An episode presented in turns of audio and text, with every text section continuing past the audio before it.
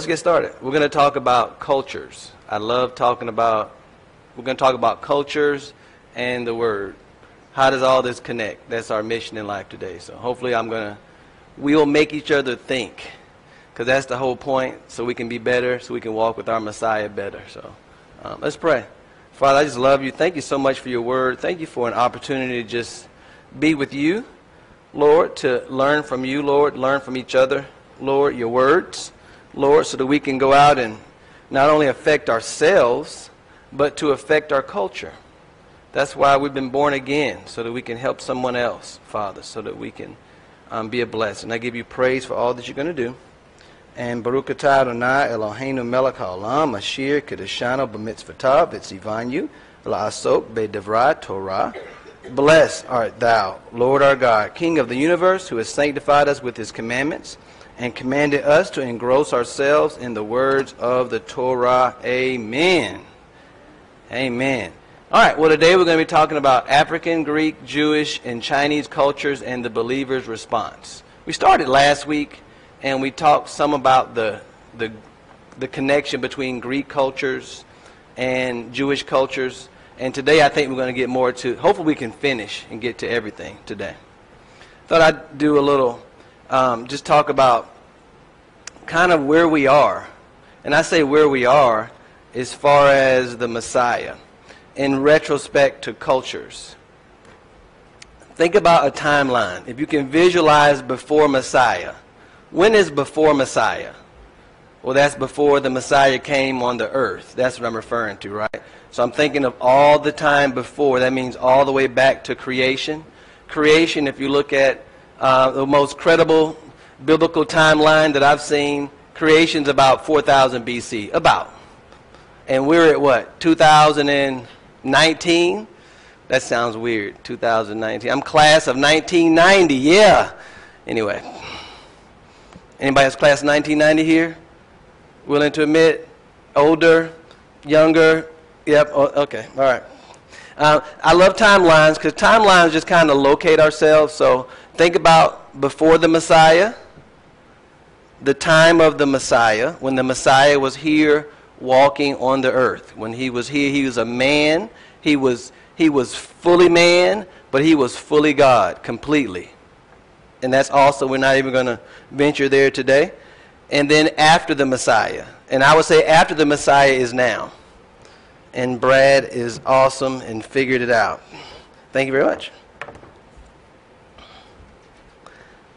So again, so right now we are at a time that's after the Messiah. We can visualize before the Messiah, the Messiah, after the Messiah. Then after the Messiah, what's after this as far as the timeline? Well, this is debatable, depends on who you're talking to, and I'm not going to fight anybody. But I do believe that there's going to be a, something called the rapture, and we're not even going to talk about that a lot. I just want I just want to just kind of venture that just to have our timeline. Um, and then after the rapture, however you believe the rapture is going to occur, I'll leave that one alone. Uh, you're going to have a time of tribulation. And I think almost everybody in here believes there will be a time of tribulation. We may differ on the rapture, but everybody believes there's going to be a time of tribulation. If you read the book of Revelations, there's a lot that's in there that has not happened. I believe it's very clear. What happens after the tribulation? Well, I believe it's something called the millennial reign.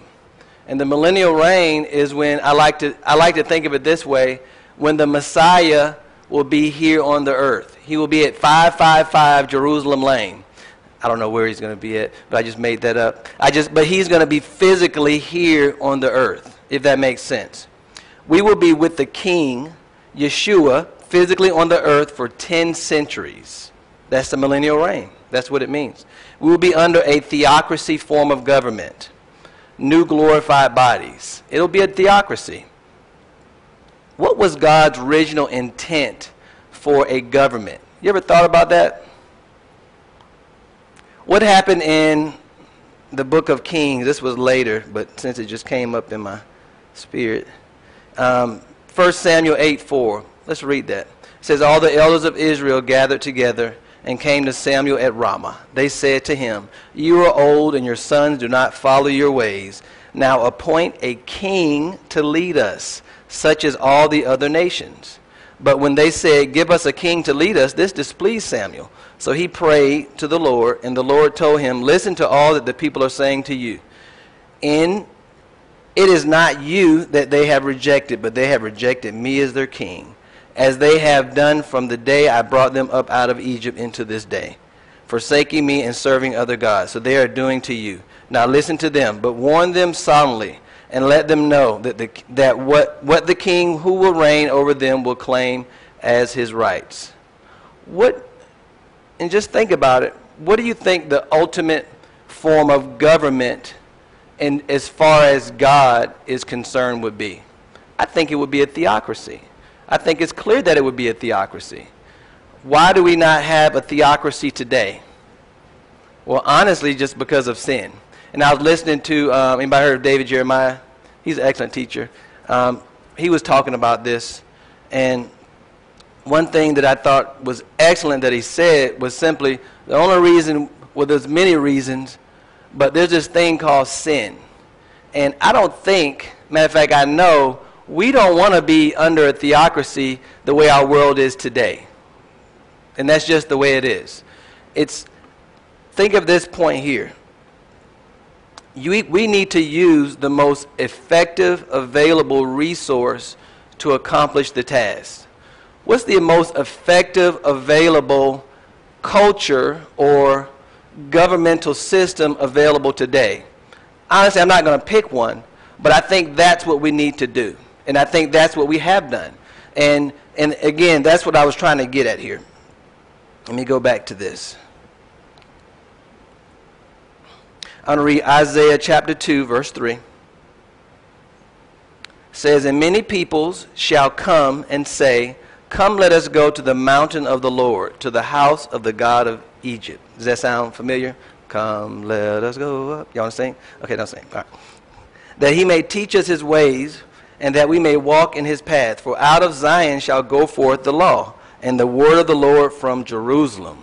Wow. Let's, I want to read another version. I like this version It says people from many places will go there and say, Come, let's go up to the mountain of the Lord, to the temple of God, of Jacob.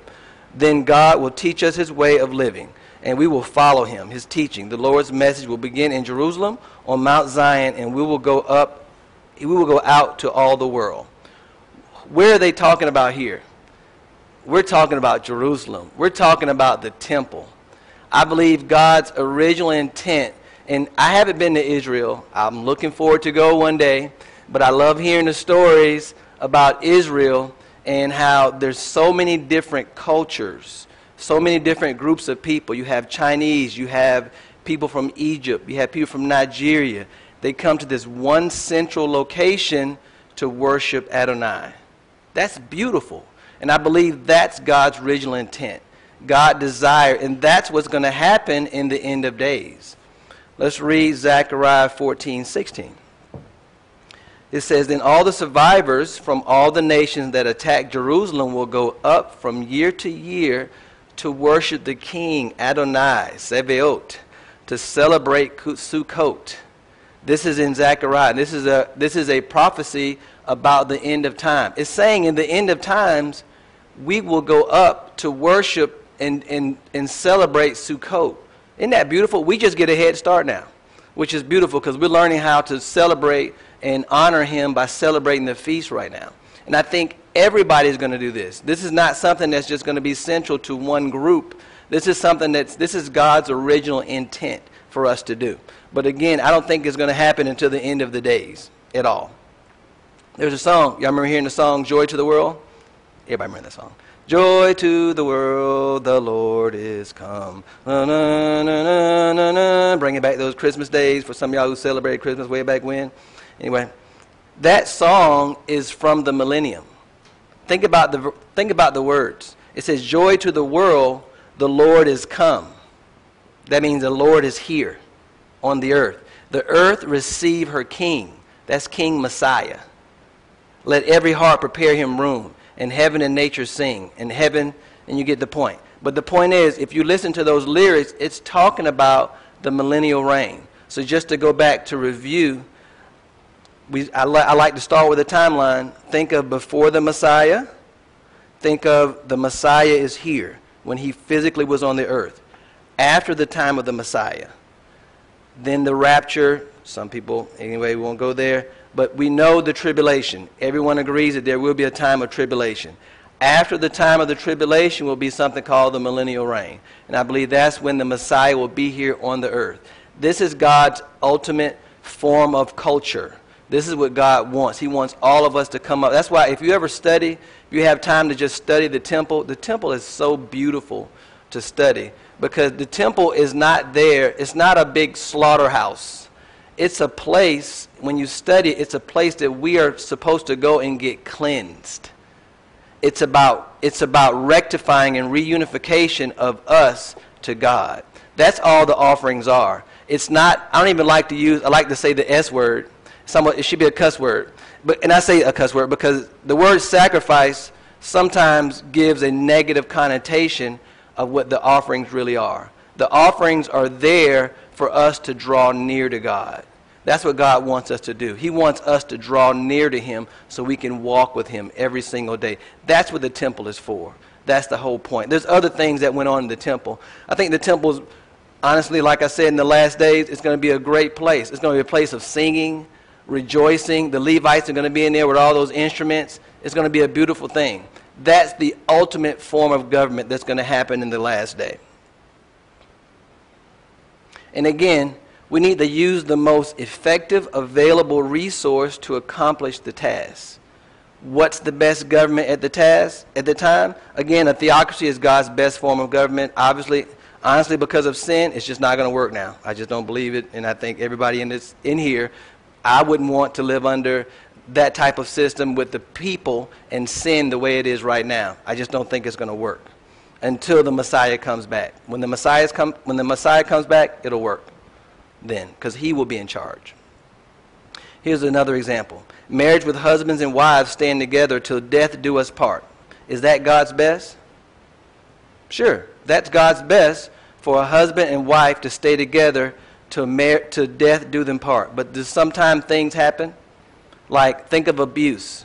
Think if there's an abusive situation and the husband or the wife, either one, they're being so abusive. Should the husband or wife stand that situation? Yeah, probably not. Is that God's best? No, they probably need to run as fast as they can. God's best is for them to stay, stay together. But you do the best that you can in that situation. You make the best. You say, you know what? I know that this is what God would want me to do, but I need to be smart and say, you know what? This is really what I need to do. But God, I believe in His Word, and that's something that I've noticed when I'm studying.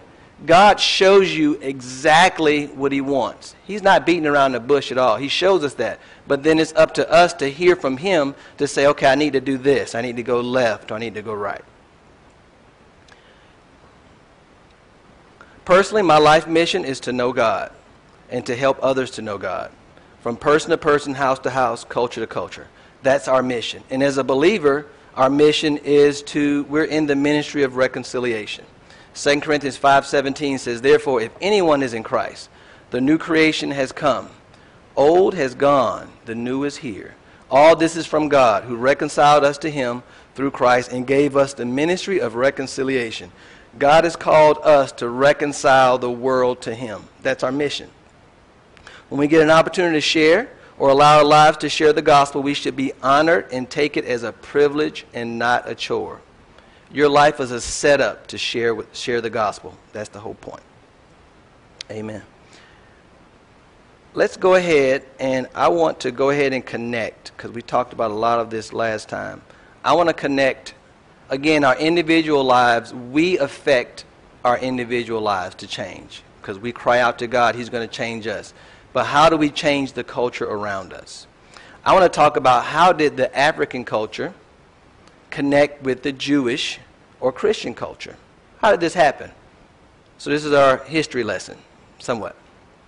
Jesus went to Egypt to spend some time. That was the Messiah going to Egypt, and Egypt is North Africa. Egypt, he was connecting with the African people there.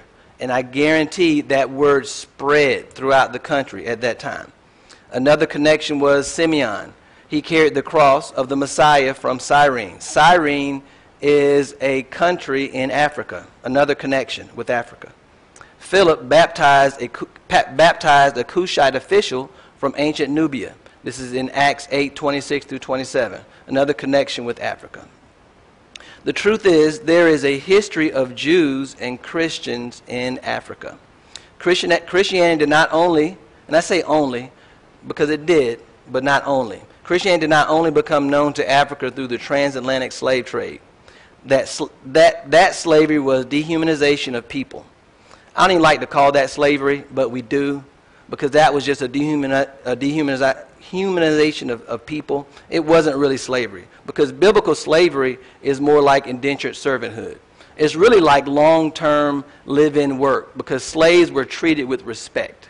They weren't treated like cattle and animals like the um, slave trade, the transatlantic slave trade. Something else to note um, Africans did not sell our own people to each other. There was no black power or pan Africanism back then. Let me explain. And some, some people call it black on black crime. It, it wasn't. At that time, there was no black. It didn't even make sense. There were just different cultures. You had different cultures like the, the Fulani, you had the Mandinka, you had the Songhai, you had the Congo. You had different cultures, but there wasn't a black. That just didn't make sense. And a lot of times we try to understand cultures from our 21st century mindset and we try to go back and it doesn't make sense the way we see things now. There wasn't it just didn't make sense to have anything to say black at all. So there was no black power or pan-Africanism back then. Black people did not become black until they came to the new world slavery. That's just the case. Because now that they came to the new world, now there's a shared culture. Now they're shared. You have the Fulani, you have these different cultures. They all came together now, and now they're in this one place, and now we're this people, this group of people. Because in Africa, there are about approximately 54 different countries, about thousands of different languages and cultures. And some people don't even realize Africa is not even a country, Africa is a continent. It's the second largest continent. It's, it's one of the seven. So it's not even a country in the way we think of But that's how we talk.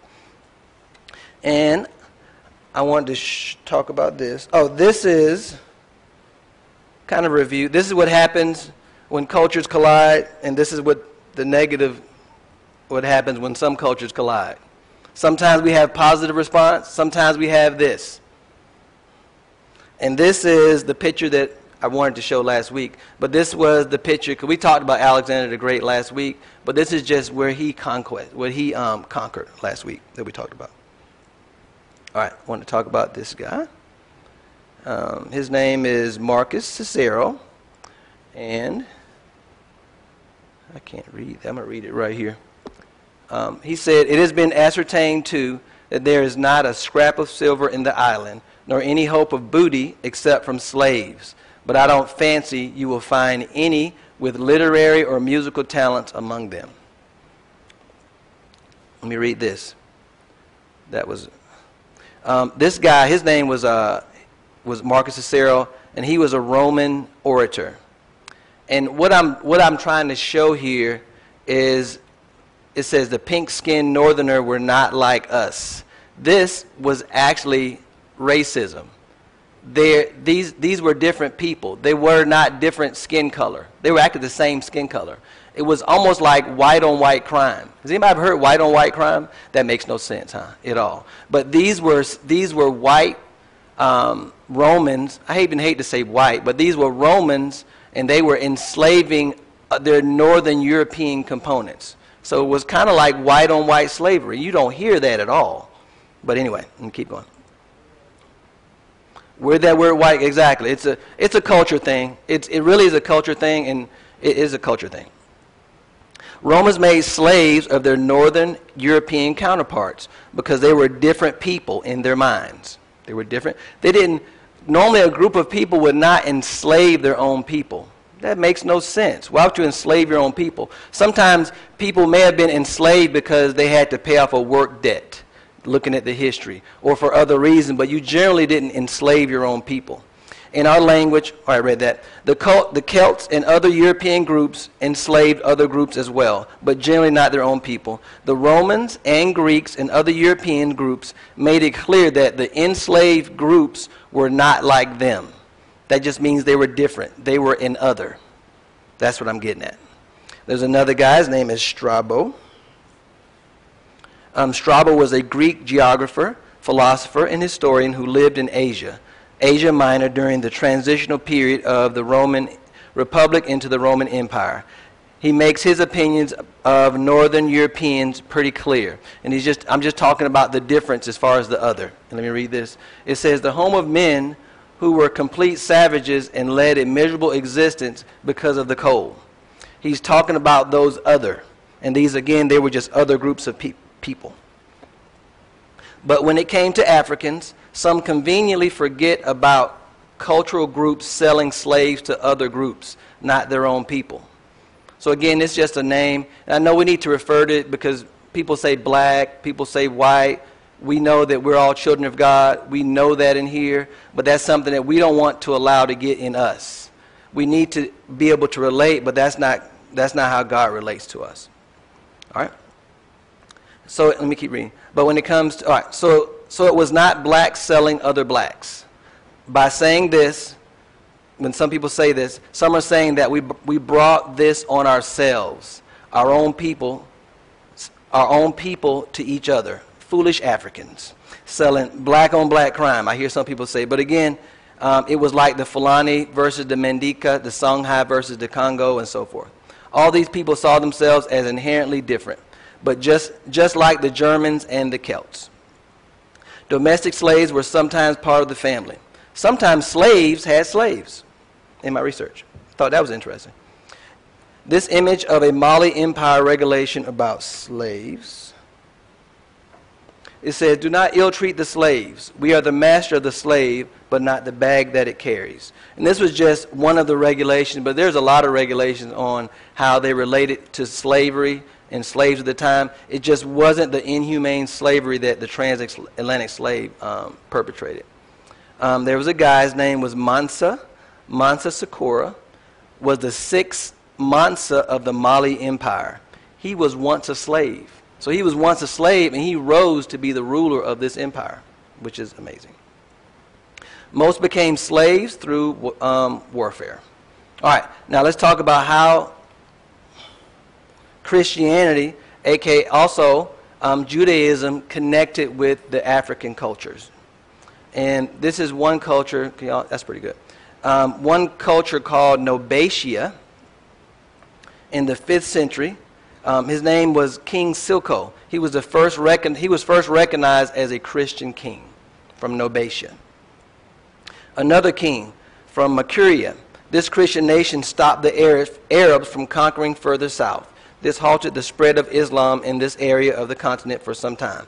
They took on Christian names like King Abraham, King Solomon, and King David. So they were serious about their newfound religion. King, and that's Makuria.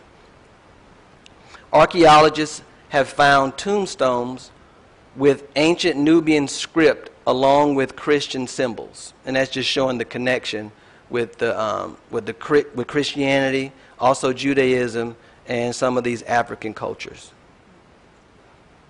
Um, Alodia, from 6th century, described by historians as being larger and having more wealth than Makuria, was also another um, African nation that was connected by the um, Christianity and Judaism. The Aksumite Empire, or Ax- Aksumite Empire, was an important trading nation in northeastern Africa, growing from the pro Aksumite period, 4th century BCE, to achieve prominence by the, by the 1st century CE. It also alleged resting place of the Ark of the Covenant and the home of the Queen of Sheba.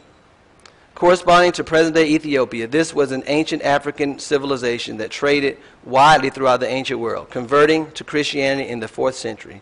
The Ethiopian Orthodox Church continues to be the tradition of the majority of Ethiopians using its language Ge'ez and, and perpetuating um, aspects of the civilization artistic tradition. Ethiopian culture today has its roots in this civilization. The decline from the 7th century has been attributed both to climate change and to defeat at the hands of Judith, a legendary Jewish queen. Nah, not sure true that is. The 51 references in the Bible to Ethiopia refers to this civilization. In the 18th century, enslaved black preachers in the United States began to revive interest in the Aksumite Empire and in other ancient African civilizations as a platform to instill pride and self-respect among their people. This gave momentum to what has been described as Ethiopianism, Ethiopianism which re- revered Ethiopia as a symbol of black accomplishment and the promised land for uprooted Africans. Reverence for Ethiopia has developed into a multi-billion dollar ranging from industry ranging from roots of reggae music, so forth and so on. Okay? Many Africans in the West, so that was that was really East Africa. Now let's dive over to West Africa. We're talking about how did um, Christianity, Judaism connect with Africa. One way. Obviously, there's more ways. Many Africans in the West came to be introduced to Christianity and Judaism, specifically, according to historians, through their many trade relations with the Portuguese. Because they were trading goods and services with each other, and not only were they trading goods and services, they were trading ideas. They were trading concepts. This is another way that Christianity made it to West Africa. Christianity is the major religion in the Democratic Republic of Congo today, followed by more than 90% of the population. Denominations include Roman Catholic, 42.8%, Protestant, 38%, and other Christian denominations. Yeah. So that's the African culture. Let's talk about the Chinese culture.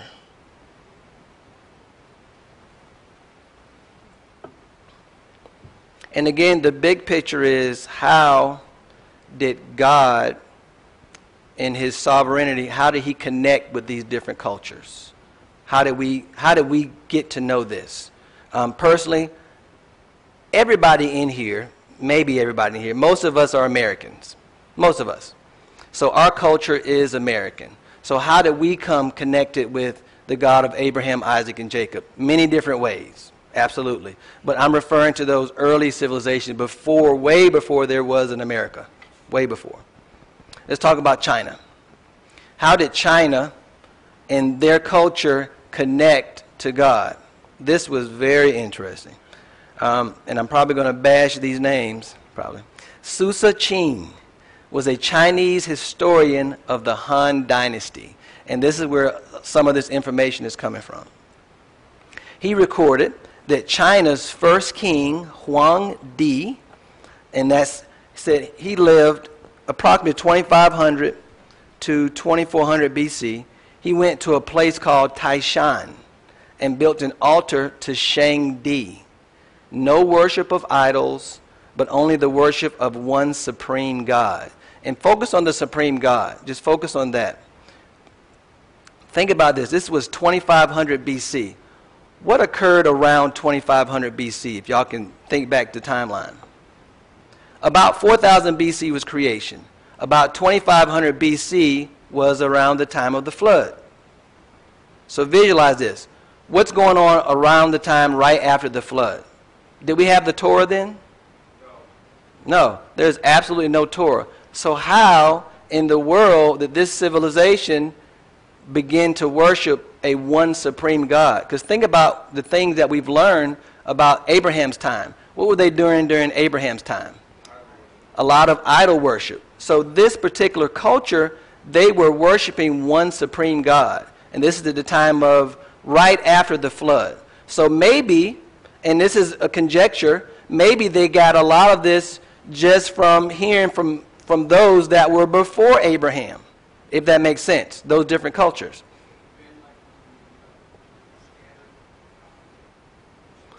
Absolutely, they could it could have been yeah, a- absolutely. And but the the awesome thing about it is we just have these records that show that this group were they were worshiping a supreme God. And the, the question is just where they get it from. And I don't know if we're going to have that answer, honestly, but it's all it's always good to to do some conjecture. And I had a book, the book that I got this from, it's um the discovery of the Genesis in ancient, okay, I forgot the name, but I'm getting a lot of this information of discovering the, um, the, the Genesis account um, from this record. So, I wish I had the book, but I don't. Anyway, let's keep going. Yes, I'll tell you later. Yeah. Actually, it was, it was in last week's teaching. It was in, because I had it and I showed it. It might be in my, anyway. Let me read this. It says, He did, oh, let's read this in this right here. This right here comes from that, the Chinese historian. And it's like, it's like we're piecing together a puzzle. Anybody like doing puzzles? Maybe like doing puzzles? Sometimes you have one piece. You ever did? Me, I was. We were doing. Um, act. I was helping uh, Caleb with his puzzle. We finished the whole puzzle, and we lost one piece. Don't you hate that? It was a fight. You hate that. You, but we found the piece later. That's how I feel a lot of times when I'm studying things. Because God will show you a little piece here. He'll show you another piece. And then you'll put this together. I think, I think, matter of fact, I know we should do this for the rest of our lives. We're going to put this piece together. We'll connect this over here. Somebody will show us this. And we'll go, wow, okay, that makes sense. See, that's what happened when Daphne and I came over into the, I say the Jewish movement, because that's when we started putting some things together. Because now a lot of things make sense. I go, wow, that's where this came from. I never saw this before in my life. And I think we need to continue to do this. If not, we're not growing. We're just fooling ourselves. Anyway, that was a side note. Let me read.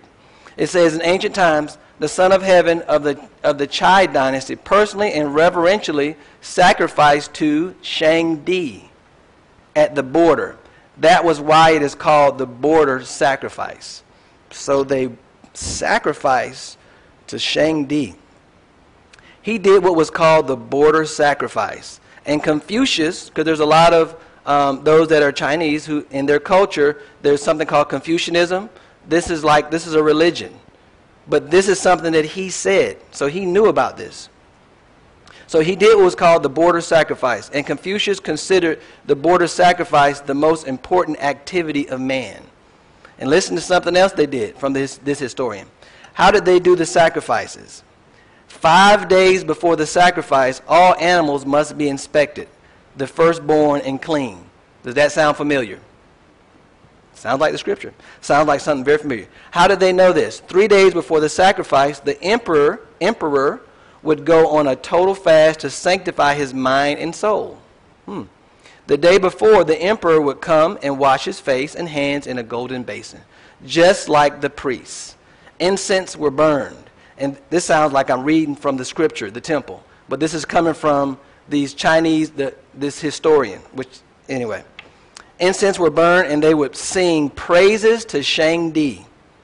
He would fall to the ground and prostrate himself before the monotheistic god Shangdi. One of the songs were the songs of beginning peace, and I have that one, which is. Well, this is just another. Let me read it. The ceremonies of the celestial and terrestrial sacrifice are those by which man serves Shangdi. Something else from that historian. And this is actually one of their songs that they would sing. And let me read it. It says, You have promised, O D, remember his name was Shang Di, to hear us, for you are our father. Your child, dull and unenlightened, am unable to show forth my dutiful feelings. I thank you that you have accepted our pronouncement. Honorable is your great name. With reverence, we spread out these gems and, and silks. And as swallows rejoicing in the spring, praise your abundant love. It almost sounds like something you could find in, in Psalms, but it's not. It comes from the, their historian. Anyway, um, the emperor functioned, if you kind of visualize, because it was the emperor who was doing all these things, but he functions kind of like a high priest and a king. Um, until Emperor Qin Shi Huang most corrupted king in Chinese history from 259 to 210 BC. He did, he did unite China, but he rejected the worship of Shangdi. So visualize that. From 2500 BC, which was around the time of the flood, to about 259 to 210 BC, they worshiped a monotheistic god called Shangdi, if you can visualize that during this time, during the time of this other emperor called Qin Shi Huang, they began to, this is where Buddhism came from during this time, Confucianism and Taoism. And this is just something to note. If you are listening to me right now and you are from the, this culture, your roots go all the way back to the worship of a monotheistic God, to a one God, not Buddhism, not Confucianism or Taoism. That came after that. That's my whole point. Jesus lived around the time of the, and this is just connecting, of the Han Dynasty. The Han Dynasty was one of the longest of Chinese major dynasties, and I want to skip down to this part. During the Han Dynasty, which was the same time that our Messiah was on the earth, there are documents during the Han Dynasty that reveal the birth of our Messiah and also suggest an eclipse that occurred during the same time of the darkness at his crucifixion. Isn't that good? That was he that but that was in China.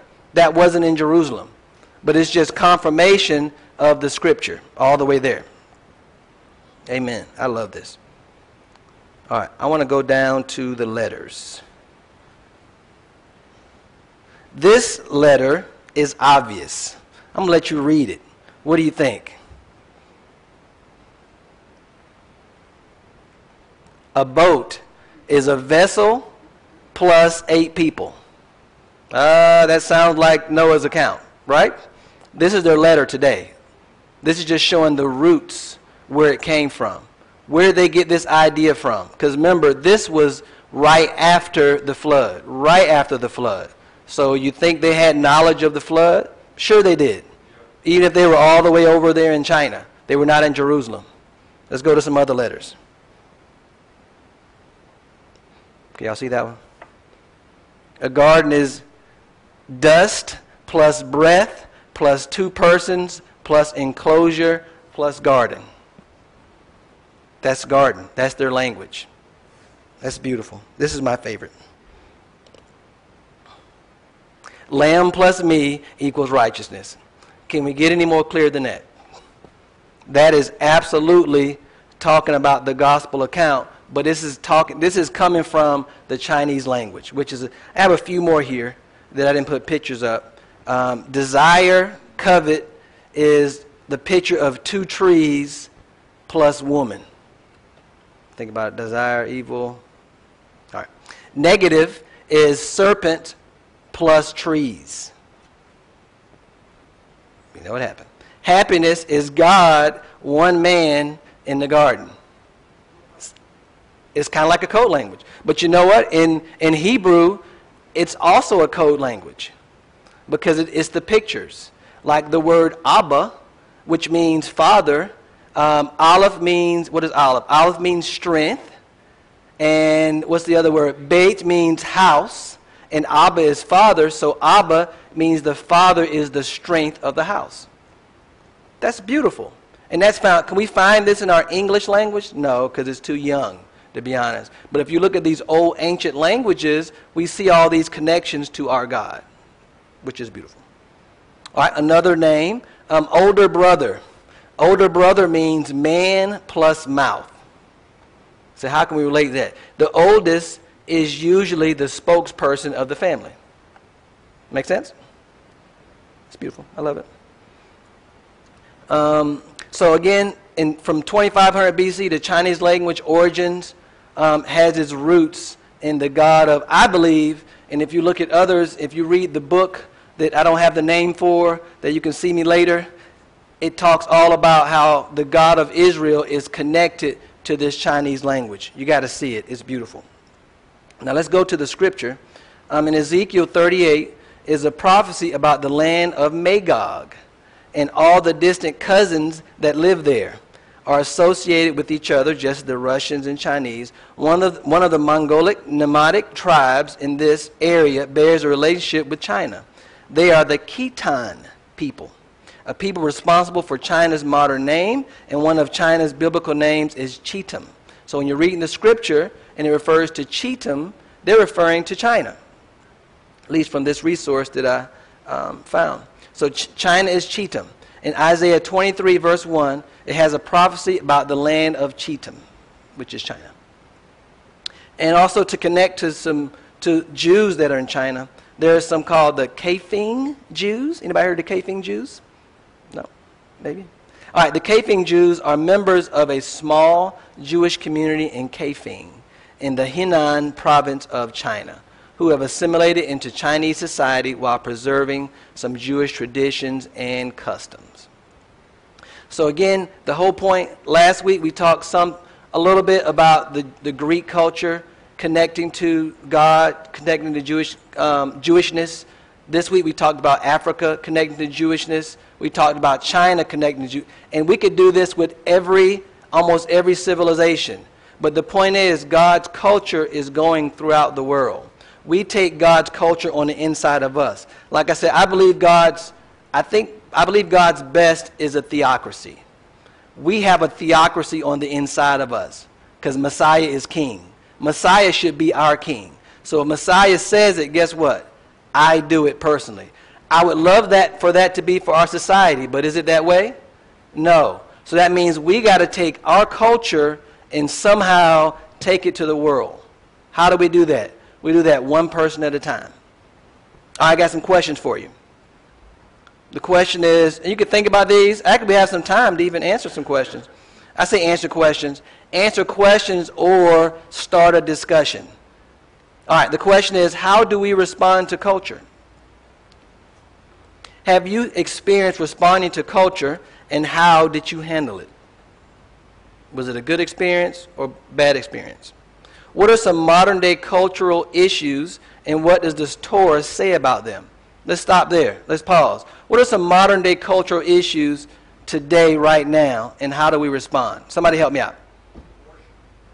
Abortion. Abortion is, does the Torah speak on the abortion? Yes, absolutely. So we should go to the Torah for answers about abortion. I think, I think personally that that one is cut and dry with abortion. That, that's obviously the killing of a baby to me, personally. But I know others have different arguments, which is okay. And I think when you're having a discussion about cultural issues, I think we should remain very open to listen to people and not shut people down. Let me give an example. I told y'all um, at school, at my high school, we have this group, teenagers. It's called First Priority. We meet every Friday. We have Bible study, talk about the Lord, leadership, and different things like that. And last week, a student came in, and I, I kind of left the room, but she said something that wasn't um, in line with the Bible. Anyway, she said something that was pretty negative. And some of the other kids must have said something pretty mean to her, and she left crying, which is pretty bad, right? That's horrible. That was horrible. And I was upset. The other teacher that's in there was very upset. But that's not how we should handle it. If someone says something that disagrees with what we're thinking, honestly, we still need to love on them.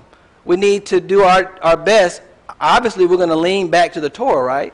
We're going to do our best to lean back to the Torah, but we need to do our best to hear people out. Because I got to respect your opinion, even if I don't agree with you. I, am I right? What do y'all think? Absolutely. You got to respect people because if not, nobody's going to talk to you.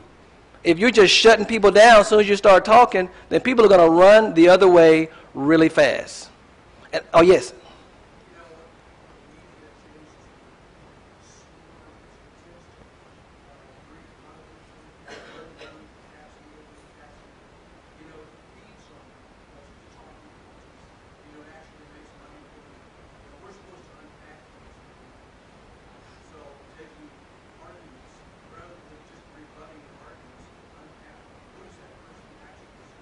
Absolutely.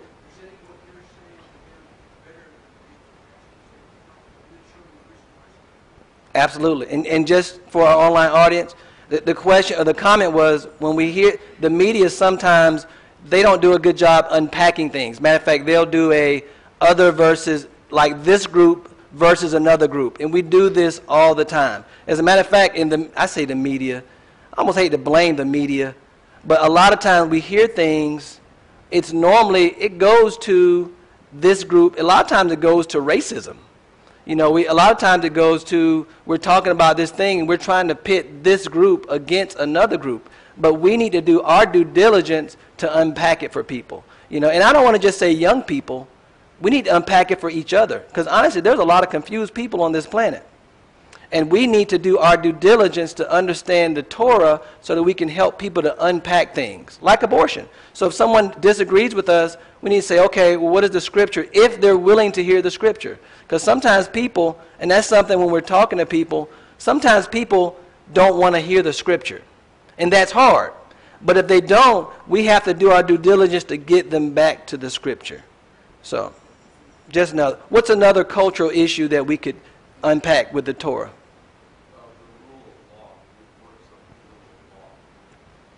The importance of the rule of law was the statement. That's another cultural issue, which if we don't have the Torah, can we have laws? Honestly, I don't think we can. I don't think we can at all. And I think when we're talking to people, in one good way to, I say, dismantle, to talk to people about something like that, is to answer them according to their own logic. It's like if you believe, like somebody who's an atheist, and they don't believe that there is a God, then I want to turn that around and use his logic to answer his own question as much as I can because it's going to blow up on him every single time because it just doesn't work. Now, how do we do? We need to, obviously, we need to be studied up and learn so that we can explain and talk about those types of things. You know, because someone who's an atheist, they don't even, they don't, they believe everything happened by random chance. And if everything happened by random chance, how do you get logical thought out of random chance? You don't. You can't. So the, the fact that he can even have a conversation means that he believe he doesn't believe in random thought. You see how you can just you got to do our due diligence to turn that back on him. And again, it takes study. And this is something I want to read this. Um, Romans 13, if y'all remember the story last week with um, Shimon Hatzadik, he was the um, he was the high priest who went. It was it was from the Midrash. He was a high priest who went to meet Alexander the Great, and basically, to make a long story short, he told Alexander the Great that he was praying for him because these other groups of people they were going to try to kill him. So that so this was a response to the culture. So something that we can do for our culture, we need to be praying for our culture. Because as we pray, God is going to lead us to say things. He's going to lead us to do things. Um, here's an example here. Um, Israel prayed, and God heard their cry. God respected Pharaoh and used Moses to ask him to let my people go. Think about that. Why did God tell Moses to go tell Pharaoh to let my people go? He's God. Why did he have to go through all that? Think about Romans 13. Romans 13 says everyone must submit to the governing authorities. Even God allowed himself to submit to the authority of Pharaoh. He didn't have to respect Pharaoh like that at all. He could have just took him out. I think I said last week, he could have took him out on a magic carpet. He's God. But God is even, he binds himself by his word. That's what he does. And that's what we should do as well. And that's Romans 13. And let me finish reading this statement. God respected Pharaoh and used Moses to ask him to let my people go. This was respect for a total disrespectful leader. And I think I said this last week too. Imagine if, because we are born in one of the greatest countries on this planet. I'm just, I'm biased. You're probably biased too because you're here but we are biased to this country. There's a lot of great countries out there as well. There's a lot of other countries. But we are set up for success in a great way. And to be honest, a lot of Americans, a lot of us, just to be honest, we're kind of overprivileged Americans. Do you know what I'm talking about? We're kind of spoiled. And honestly, I'm grateful for being spoiled. And that's just the way it is. Imagine if you were born in North Korea. And if somebody's in North Korea, maybe they're listening right now they are not being set up for success. If you ever watch any documentaries on things that go on in North Korea and, it, and how they treat their people, they treat their people like, I mean, honestly, like they're slaves. And they're in this country. And they can't even, some of them, they can't even say statements unless they refer back to their leader. They're being set up for, I mean, wow. But there are people, there's a lot of people who come out of that situation even though they're not set up for success, if that makes sense. This is something I want to make sure I show. China. China obviously is not at the moment as a nation a Christian nation. But looking at all the underground churches and all the ministry that's going on there, look at this. China could become the third largest Christian nation by 2030. I love that. That's beautiful. And I believe that's what's going to happen one person at a time as we connect to other cultures and make people feel welcome as we talk to people. But we can't, because I think sometimes we have our ideology and we're so, oh, I know everything mentality, and we can't tell nobody nothing because we think we know it all. Anybody know what I'm talking about? Don't point at anybody, because if you point at somebody, you're pointing back at yourself. Right? Because that's something that we have to do. We need to, we need to stay open. Um, something that, that I memorized when shown proof of counters belief, some are filled with great grief. What we should feel is joy and relief. But guess what? Is it hard sometimes when you're confronted to truth with truth to change your mind? Just be honest. Yeah, it is. It's hard. It's difficult. If somebody is overweight and you say, dude, and you don't know them at all, you say, dude, you need to lose 20 pounds. What do you think is going to happen? You might get punched in the eye, right? you might have to duck.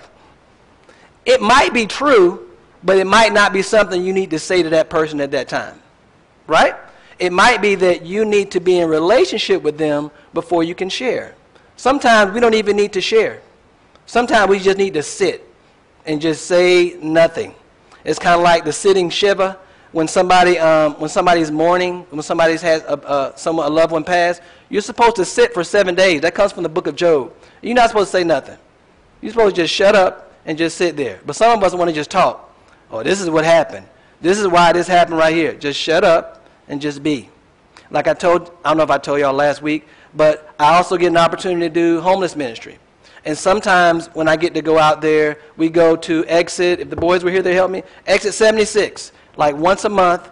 And there's a lot of guys out there who started off in a bad way. When I say some of them were on drugs, some of them were so many different horrible situations.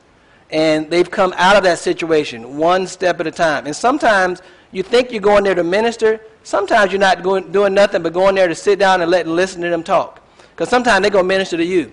They're going to tell you about the gospel. And honestly, I think that's okay. Sometimes we just need to make ourselves available to love on people and allow God to use us. It's really that simple. It's not that we got to know all this theology, because half the time some people ain't even paying attention to it anyway.